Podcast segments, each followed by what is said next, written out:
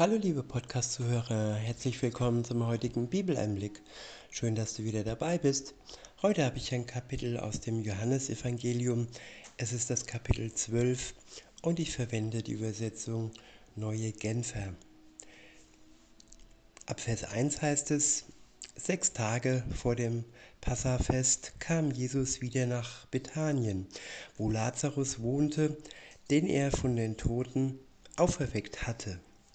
Dort wurde nun Jesus zu Ehren ein Festessen gegeben. Martha bediente und Lazarus war unter denen, die mit Jesus an dem Essen teilnahmen. Maria brachte einen halben Liter echtes, kostbares Nardenöl, salbte Jesus damit die Füße und trocknete sie dann mit ihrem Haar. Der Duft des Öls erfüllte das ganze Haus. Empört sagte Judas Iskariot, der Jünger, der Jesus später verriet, warum hat man dieses Öl nicht verkauft? Man hätte 300 Denare dafür bekommen und das Geld den Armen geben können. Er sagte das nicht etwa, weil ihm die Armen am Herzen lagen, sondern weil er ein Dieb war. Er verwaltete die gemeinsame Kasse und entwendete immer wieder etwas von dem, was hineingelegt wurde. Lass sie, erwiderte Jesus. Dadurch, dass sie dieses Öl aufbewahrt hat, konnte sie mich im Hinblick auf den Tag meines Begräbnisses salben. Arme, um die ihr euch kümmern könnt, wird es immer geben. Mich aber habt ihr nicht mehr lange bei euch. Als unter der jüdischen Bevölkerung bekannt wurde, dass Jesus in Bethanien war, strömten die Leute in Scharen dorthin. Sie kamen nicht nur wegen Jesus, sondern auch, weil sie Lazarus sehen wollten, den Mann, den Jesus von den Toten auferweckt hatte. Da beschlossen sie, da beschlossen die führenden Priester, auch Lazarus zu töten, weil seinetwegen so viele Juden nach Bethanien gingen und daraufhin an Jesus glaubten. Am nächsten Tag hörten die Menschen, die in großer Zahl zum Paschafest gekommen waren, dass Jesus auf dem Weg nach Jerusalem war. Mit Palmzweigen in der Hand zogen sie zur Stadt hinaus, um ihn zu empfangen. Gepriesen sei Gott, riefen sie. Gesegnet sei er, der im Namen des Herrn kommt, der König von Israel. Ja, das war schon ein kleiner Vorausblick für das zweite Wiederkommen Jesus. Dann kommt er als König. Das erste Mal kam er als Retter und hat sogar seinen Jüngern die Füße gewaschen. Er gab sich der Menschheit hin, er starb für ihre Schuld am Kreuz. Aber das zweite Mal wird er als König kommen. Er wird wieder in Jerusalem erscheinen und ja, wer mit ihm in Verbindung steht, der kann sich auf diesen Tag freuen, denn es wird ein Freudentag werden für ihn. Weiter heißt es, Jesus ritt auf einem jungen Esel, denn er hatte bekommen können, Jesus ritt auf einem jungen Esel, den er hatte bekommen können. In der Schrift heißt es, du brauchst dich nicht zu fürchten, Volk von Zion. Dein König kommt, er reitet auf einem Eselsfohlen. Dieses Wort erfüllte sich damals, doch das verstanden die Jünger zunächst noch nicht. Ja, das war ein Zeichen der Demut, dass er auf diesem Eselsfohlen gekommen ist. Und das nächste Mal, ja, wird es prachtvoll sein. Er wird voller Pracht und Herrlichkeit durch die Wolken auf die Erde herabkommen und die Seinen zu sich holen. Weiter heißt es, dieses Wort erfüllte sich damals, doch das verstanden die Jünger zunächst noch nicht. Später allerdings, als Jesus in seiner Herrlichkeit offenbart war, erinnerten sie sich daran, dass man ihn genauso empfangen hatte, wie es in der Schrift vorausgesagt war. Die Menschen, die in großer Zahl dabei gewesen waren, als Jesus Lazarus aus dem Grab gerufen und ihn von den Toten auferweckt hatte, hatten überall davon erzählt. Das war der Grund, weshalb ihm jetzt so viele Leute entgegenzogen. Sie hatten von dem Wunder gehört, das er getan hatte. Ja, von dem Wunder, dass er einen Toten zurückgeholt hat in das Leben. Nach einer Zeit, wo ja kein Arzt in der Lage ist, einen Menschen wiederzubeleben. Jeder Arzt hätte Lazarus ja aufgegeben und für tot erklärt. Aber Jesus Christus, der Sohn Gottes, er ist der Herr über Leben und Tod. So konnte er ihn zurückrufen ins Leben.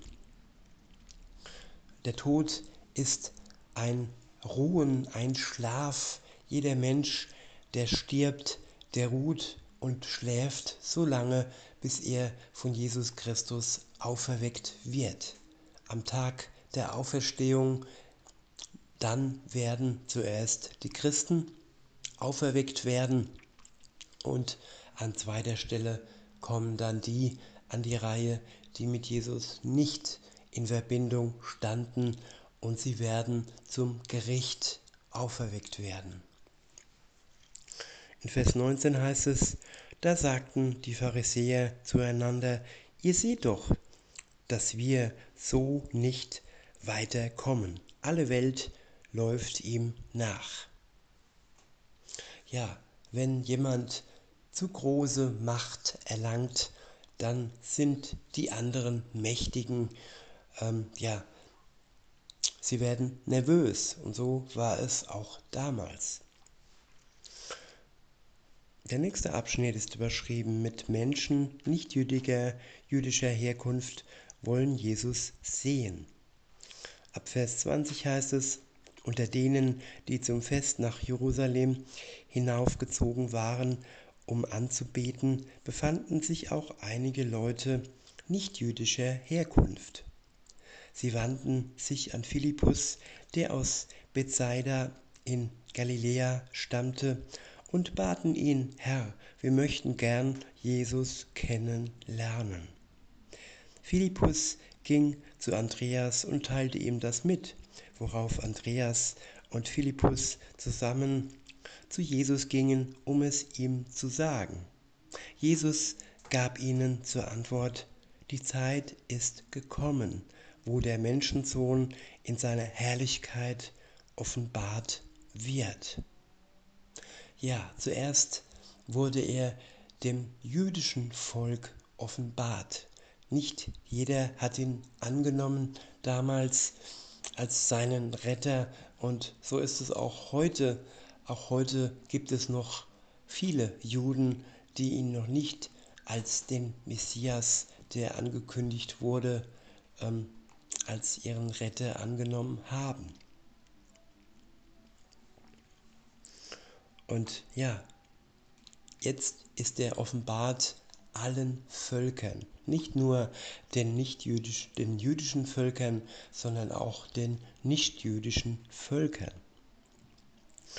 Weiter heißt es, ich sage euch, wenn das Weizenkorn nicht in die Erde fällt und stirbt, bleibt es ein einzelnes Korn. Wenn es aber stirbt, bringt es viel Frucht. Wem sein eigenes Leben über alles geht, der verliert es. Wer aber in dieser Welt sein Leben loslässt, der wird es für das ewige Leben in Sicherheit bringen. Ja, viele klammern sich an ihr Leben und verlieren es dennoch und empfangen am Ende ja die ewige Verdammnis. Wer aber sein Leben ja weniger wertschätzt und Jesus mehr wertschätzt, den Glauben an ihn, das Vertrauen in ihn, ja, zu seinem Schatz macht, der wird ewig leben. Weiter heißt es, wenn jemand mit wenn jemand mir dienen will, muss er mir nachfolgen. Und da, wo ich bin, wird auch mein Diener sein. Wer mir dient, den wird der Vater ehren. Der nächste Abschnitt ist überschrieben mit Jesus kündigt seinen Tod an. In Vers 27 heißt es, mein Herz ist jetzt voll Angst und Unruhe. Soll ich sagen, Vater, rette mich vor dem, was auf mich zukommt? Nein, denn jetzt ist die Zeit da. Jetzt geschieht das, wofür ich gekommen bin. Ja, Jesus war auch Mensch. Er war nicht nur Gottes Sohn, sondern auch Mensch. Er spürte Angst, er spürte Unruhe, kurz bevor er hingerichtet wurde und für die Menschheit starb. Und er stellte sich die Frage, ob er seinen Vater äh, bitten soll, dass er ihn herausnimmt und dass der Kelch, der bittere Kelch, an ihm vorbeigehen soll. Aber diese Frage hat er nur kurz gestellt, denn er wusste, er kannte seinen Auftrag und er wusste, dass er am Ende ja für die Menschen sterben darf, durfte. Weiter heißt es, nein, jetzt ist die Zeit da, jetzt geschieht das, wofür, wofür ich gekommen bin. Vater, offer, Vater, offenbare die Herrlichkeit deines Namens. Ja, Vater, er hat seine Herrlichkeit offenbart, indem er ihn ja auferstehen hat lassen, indem der Tod Jesu nicht das Ende war, sondern dass er am dritten Tag von den Toten auferstanden ist. Damit hat er die Herrlichkeit ja offenbart. Und auch direkt nach dem Tod Jesu gab es Zeichen. Es gab da einen Vorhang im Tempel, der wurde zerrissen. Was bedeutet, dass der Zugang zu Gott, dem Vater, ja offen war. Der Vorhang war zerrissen und der Zugang ist für jeden Menschen wieder offen, der seine Sünde bekennt und der Jesus um Vergebung bittet und im Glauben in Anspruch nimmt, dass er ihm seine Schuld am Kreuz genommen hat. Weiter heißt es, Vater, offenbare die Herrlichkeit deines Namens.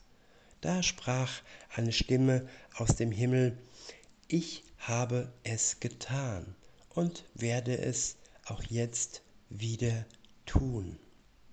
Viele Menschen standen dabei und hörten die Stimme. Sie sagten, es hat gedonnert. Einige meinten, ein Engel hat zu mir gesprochen. Da sagte Jesus, nicht meinetwegen hat diese Stimme gesprochen, sondern euretwegen. Ja, Jesus kannte die Stimme seines Vaters und er war eng verbunden mit ihm. Und wenn der Vater ja gesprochen hat, dann tat er es immer nur für die, die nicht mit ihm in Verbindung standen. In Vers 31 heißt es, jetzt ist für diese Welt die Stunde des Gerichts gekommen. Jetzt wird der Herrscher dieser Welt hinausgeworfen werden. Ich aber werde über die Erde erhöht werden und werde dann alle zu mir ziehen. Jesus deutete damit an, auf welche Weise er sterben würde. Die Leute hielten ihm entgegen, das Gesetz lehrt uns, dass der Messias ewig bleiben wird. Wie kannst du das behaupten? Wie kannst du da behaupten, der Menschensohn müsse erhöht werden? Wer ist überhaupt dieser Menschensohn? Jesus erwiderte, das Licht ist nur noch kurze Zeit unter euch. Geht euren Weg im Licht, solange ihr das Licht habt, damit die Finsternis euch nicht überfällt. Wer in der Finsternis unterwegs ist, weiß nicht, wohin sein Weg ihn führt. Glaubt an das Licht, solange ihr das Licht habt, damit ihr zu Menschen des Lichts werdet. Ja, Jesus ist das Licht der Welt. Wer an ihn glaubt, der wird zu einem Mensch des Lichts. Er strahlt das Licht Gottes aus.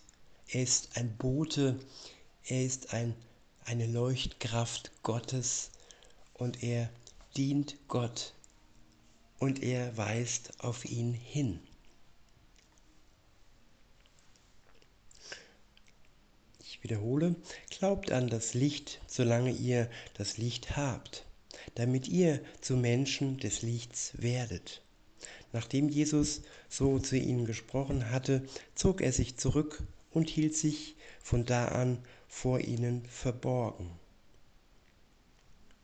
Trotz all der Wunder, durch die Jesus unter ihnen seine Macht bewiesen hatte, glaubten sie nicht an ihn denn er sollte, es sollte sich erfüllen, das, was der Prophet Jesaja vorausgesagt hatte.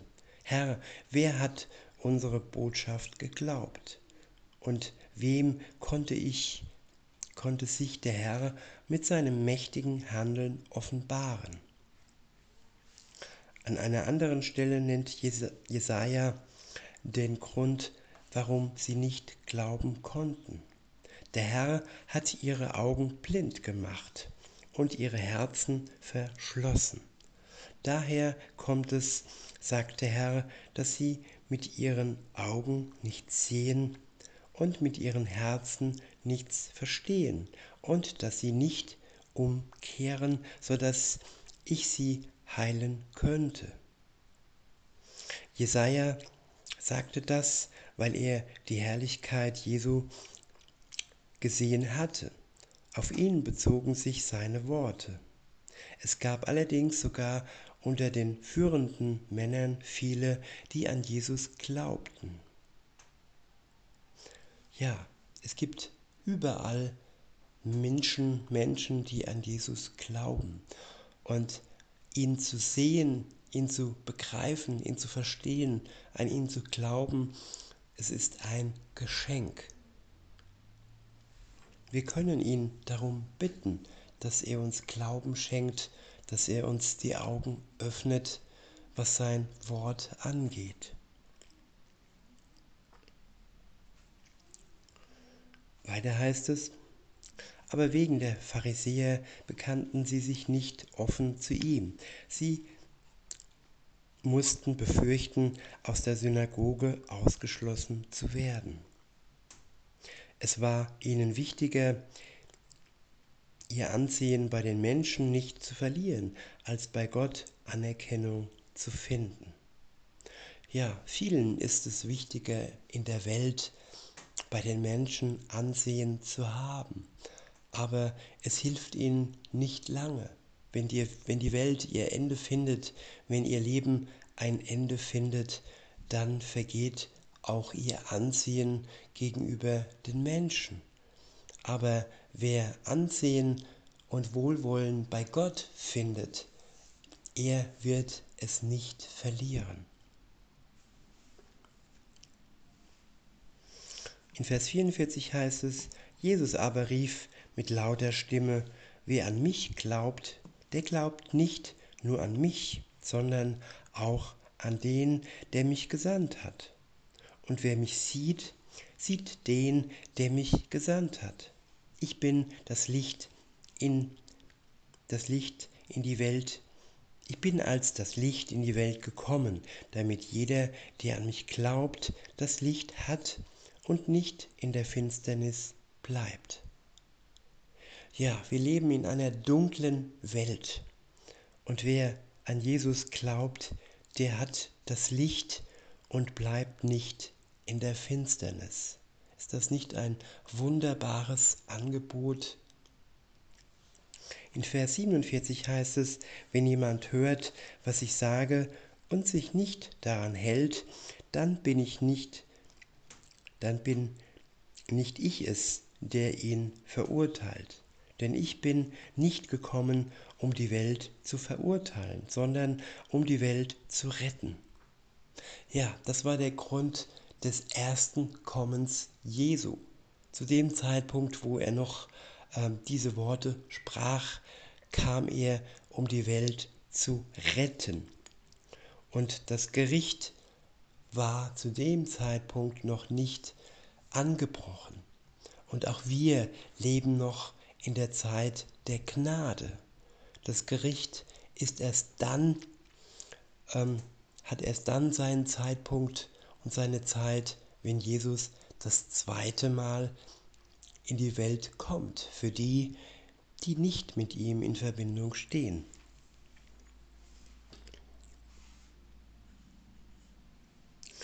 In Vers 48 heißt es, wer mich ablehnt und das, was ich sage, nicht annimmt, der hat seinen Richter damit schon gefunden. Das Wort, das ich gesprochen habe, wird ihn an jenem letzten Tag verurteilen. Denn ich habe nicht aus mir selbst heraus geredet. Der Vater, der mich gesandt hat, hat mir aufgetragen, was ich reden und verkünden soll. Und ich weiß, bei seinem Auftrag geht es um das ewige Leben. Was ich darum verkünde, verkünde ich so, wie der Vater es mir gesagt hat.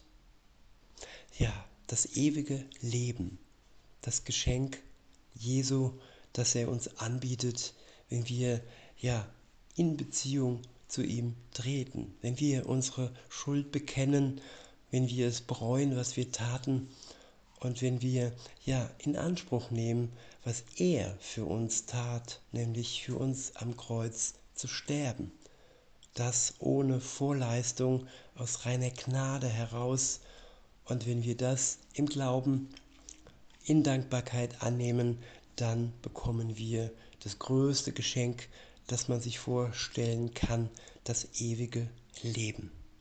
In diesem Sinne wünsche ich euch noch einen schönen Tag und sage bis denne.